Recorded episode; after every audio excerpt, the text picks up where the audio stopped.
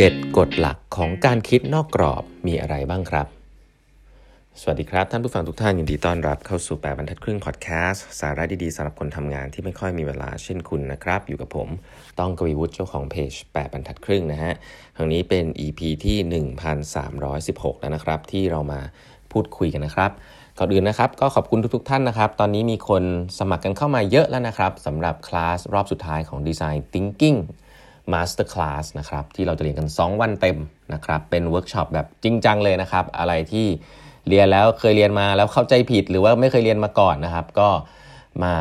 เข้ามาเรียนกันได้นะครับ อันนี้เป็นผมจัดเป็นรอบที่ 20 แล้วนะครับ จัดมาละ 5 ปีก็เป็นคลาสที่คลาสสิกมากนะครับ ก็ทำเป็นเวิร์กช็อปจริงจัง 2 วันเต็มนะครับ แบบที่อเมริกาเลย ใครที่สนใจดีไซน์ thinking นะครับ เคยได้ยินมาเคยเรียนมาบ้าง แต่ยังใช้ไม่เป็นก็ นำมา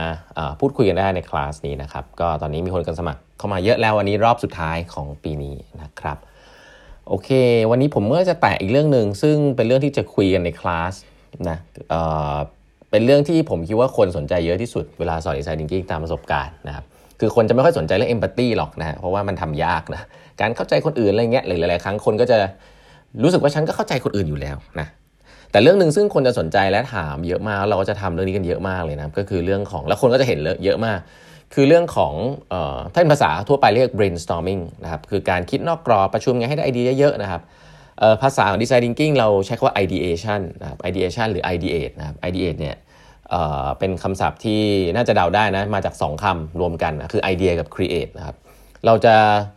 ลงมือทำเรื่อง create ไอเดียกันค่อนข้างเยอะนะครับตั้งแต่การสร้างบรรยากาศนะการจัดสภาพแวดล้อม ซึ่งเป็นส่วนที่สำคัญที่สุดนะในการในการทำ brainstorming นะการทำ brainstorming ไม่ได้ขึ้นอยู่กับคอนเทนต์ที่เรามีหรือไม่มีนะ brainstorming ขึ้นกับ context นะครับคือบริบทว่าเราสร้างบริบทของสิ่งแวดล้อมถูกต้องหรือเปล่าคอนเทนต์เนี่ยมันจะมาไม่มาเนี่ยอันนั้นเนี่ยอีกเรื่องหนึ่งนะครับแต่ถ้าบริบทถูกต้องเนี่ยก็มีโอกาสที่คอนเทนต์นั้นจะมานะครับก็จะมีเรื่องของ post-it note นะที่หลาย ๆ คนเห็นเนาะ เยอะมากเลยนะครับ คนเรียนดีไซน์ thinking ไปเสร็จกลับไป สิ่งแรกที่ทำคือซื้อ post-it note ไปวางเต็มออฟฟิศเลย แล้วก็หวังว่ามันจะเป็นส่วนหนึ่งของดีไซน์ thinking แล้วทำให้ทุกคนครีเอทีฟนะก็ต้องบอกว่าผิดเลยนะครับองค์กรเป็นอย่างนั้นเยอะมากนะจริง ๆ แล้ว post-it note เป็นแค่เครื่องมือปลายทางมาก ๆ เท่านั้นเองในการช่วย facilitate การ brainstorm เนาะแต่ว่าการจัดบรรยากาศกฎต่างๆเนี่ยมีความสำคัญมากนะครับจริงๆผมก็จริงวันนี้ก็จะมาแชร์นะว่ากฎของการ brainstorm ในแบบ design thinking เนี่ยมันมี อะไรบ้างในเบื้องต้นแล้วกันนะครับซึ่งนี่คือสิ่งที่เราจะลงรายละเอียดกันเนาะลงมือทำกัน ข้อหนึ่งเนี่ยคือ defer judgment นะครับนี่คือทัศนคตินะทำยากนะ defer judgment คืออะไรคือ อย่าเพิ่งไปตัดสินไอเดียมันตอนมันยังเล็กๆนะครับนี่คือความเชื่อนะต้องเชื่อเรื่องนี้เลยนะมีคนอีกประเภทหนึ่งนะผู้บริหารเนี่ยแหละนะ เวลาเห็นไอเดียอะไรดูไม่ work เนี่ยฉันกระโดดงับคอมเมนต์ก่อนเลยนะครับเพราะว่าบางทีอาจจะโตมาแบบนั้นนะโตมาแบบว่าถ้าคอมเมนต์ก่อนแล้วแบบจะดูดีนะแล้วบางองค์กรที่ชอบโปรโมทคนแบบดีก็จะยุคนึงก็จะเป็นอย่างนั้นจริงๆครับยุคนี้ใครทำแบบนั้นนี่คือแย่เลยนะครับไอเดียถ้ามันเป็น brainstorming เนี่ยไอเดียที่มันอาจจะดูบ้าๆบอๆดูแบบเออดีหรือไม่ดีเราไม่รู้อะคุณต้องเงียบๆก่อนครับ brainstorming ต้องแบ่งให้ชัด ช่วงแรกเนี่ยเป็นช่วงเขาเรียก divergent thinking คือกระจายไปให้มันเยอะๆ judgment เนี่ยเลื่อนออกไปเลยนะครับ หรือถ้ายังเลื่อนไม่ได้เนี่ยในหัวเลื่อนไม่ได้ แต่ก็ปากก็อย่าพูดหรือไม่ต้องอยู่ในห้องนะอันนี้เบสิกแบบนี้ก่อนเพราะฉะนั้น defer judgment เนี่ยสำคัญมากในการทำ brainstorm นะครับ อันถัดไปก็ลิงก์กันนะอันนี้จะใช้กันบ่อยคือ go for quantity นะ brainstorming ที่ดีเนี่ยช่วงแรกเน้นปริมาณนะครับ ไม่ได้เน้นคุณภาพนะถ้าเมื่อไหร่ก็ตามที่คุณพูดกับทีมคุณว่าแบบเฮ้ยเราขอไอเดียดีๆ ที่มีคุณภาพหน่อยสินะ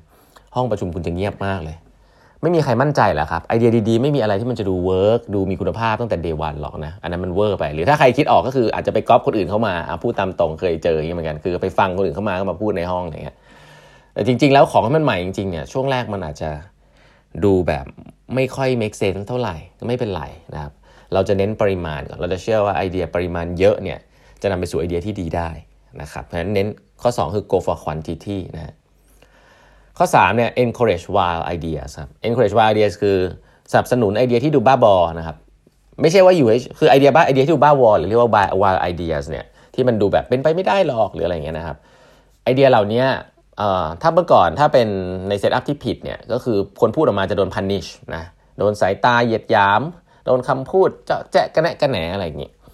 ถ้าออกไปแล้วคนพวกนี้ก็จะดูตัวเล็กลงแล้วเขาก็จะแบบไม่ทำอีกเลยนะคุณก็ได้ห้องประชุมเงียบๆในครั้งต่อไป แต่ว่าถ้าคุณ encourage wow idea ก็คือเฮ้ยเอาอีกแบบนี้แหละดีนะมันเดี๋ยวมันจะเป็นเป็น ritual แบบหนึ่งอะคือเป็นทัศนคติที่ว่าเฮ้ยของที่แบบดูว้าวไอเดียเป็นไปไม่ได้เนี่ย ถ้าคุณต่อยอดมันขึ้นไป มันอาจจะเป็นไปได้ก็ได้นะครับ ก็อันนี้คือ encourage wow idea wow idea เนี่ยข้อดีของมันคือมันเป็น seed ไอเดียที่ดีลองนึกภาพถ้ามันมี comfort zone อยู่อะ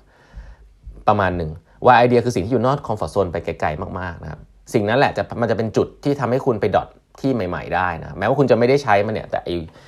ไอเดียสภาพแวดล้อมของ wow idea อันนั้นอะมันอาจจะมีอะไรที่ใช้ได้ก็ได้นะครับอันถัดไปก็เป็นอันที่ใช้กันเยอะนะครับ อันนี้ก็อาจจะเป็นเทคนิคขั้นสูงเพิ่มนิดนึง คือจริงๆ การ brainstorm ที่ดีไม่ใช่การพูดอย่างเดียวเนาะ คนที่ brainstorm เก่งหลายๆครั้งเนี่ยคือการ build on ideas of others นะครับ ก็คือการการฟัง การ encourage คือเทคนิคที่สำคัญคือการ encourage ให้เกิดสภาพแวดล้อมที่ดี แล้วก็การฟังคนอื่นพูดนะครับแล้วพอเราคิดอะไรออกเนี่ยเราก็พูดต่อจากสิ่งนั้น คือเราไม่ควรจะเป็นต้องมานั่งคิดไอเดียที่มัน original มากๆนะครับไอเดียที่มันลงมาจากฟ้าลงมาที่หัวเราเนี่ยยากมาก ส่วนใหญ่ถ้าเราฟังไอเดียในห้องเนี่ยมันต่อยอดกันได้นะครับเรา build on ideas of others ก็ได้ เพราะฉะนั้นหลาย ๆ ครั้งมันเหมือน dilemma เนาะเรายิ่งคิดกับตัวเองเราก็คิดไม่ออกนะครับคนทำงานเป็นเยอะนะคิดไม่ออกคิดไม่ออกนะครับ แต่ถ้าเรานั่งใจว่างนิ่งๆ ฟังเพื่อนๆ เพื่อนๆ มีการพูดเรา encourage โดยเฉพาะคนเป็นหัวหน้าเนี่ย คุณ build on ไอเดียของคนอื่นก็ได้นะว่าเฮ้ยไอเดียของคุณถ้าปรับเป็นอย่างนี้ก็อาจจะดีขึ้นอีกนะ ลองปรับเป็นอย่างนั้นปรับเป็นอย่างนี้คือเสนอไอเดียมากขึ้นนะครับ แล้วก็อีกอันนึงที่อาจจะก็เป็นเทคนิคที่จริงผมเองทำไม่ค่อยได้เหมือนกันนะคือ be visual คือหลาย ๆ ครั้งใน post-it note หรือในกระดาษที่เราแปะแปะขึ้นไปเป็นเทคนิคของ post-it note เนี่ย เขาจะค่อนข้าง encourage อยากให้เราเขียนวาดรูปนะวาดรูปซึ่งวาดเขาเรียกว่า sketch อะคือเขาบอกว่าคนเราจริงมีมีเทคนิคมีวิธีการมีความสามารถในการสเก็ตรูปง่ายๆอยู่แล้วเนาะแต่ว่าผมเองศิลปะ อย่าเรียกศิลปะเลยใช้คำนี้ไม่ได้หรอก ผมเองเนี่ยไม่ได้รับการเทรนด้าน drawing มามาก แต่เชื่อว่าทุกคนวาดรูปได้ เพราะฉะนั้น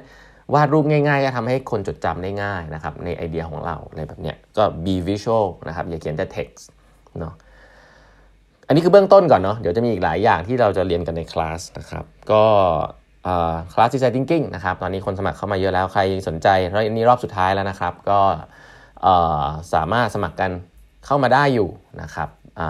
ดูรายละเอียดได้ใน Line OA ของ 8 บรรทัดครึ่งนะฮะแล้วก็ Facebook Page ของ 8 บรรทัดครึ่งนะครับเวิร์กช็อป 2 วันเต็มฮะแล้วพบกันใหม่วันพรุ่งนี้กับ 8 บรรทัดครึ่งพอดแคสต์นะครับแล้วอย่าลืมติดตาม YouTube ของ 8 บรรทัดครึ่งด้วยนะครับ แล้วพบกันใหม่วันพรุ่งนี้นะครับ สวัสดีครับ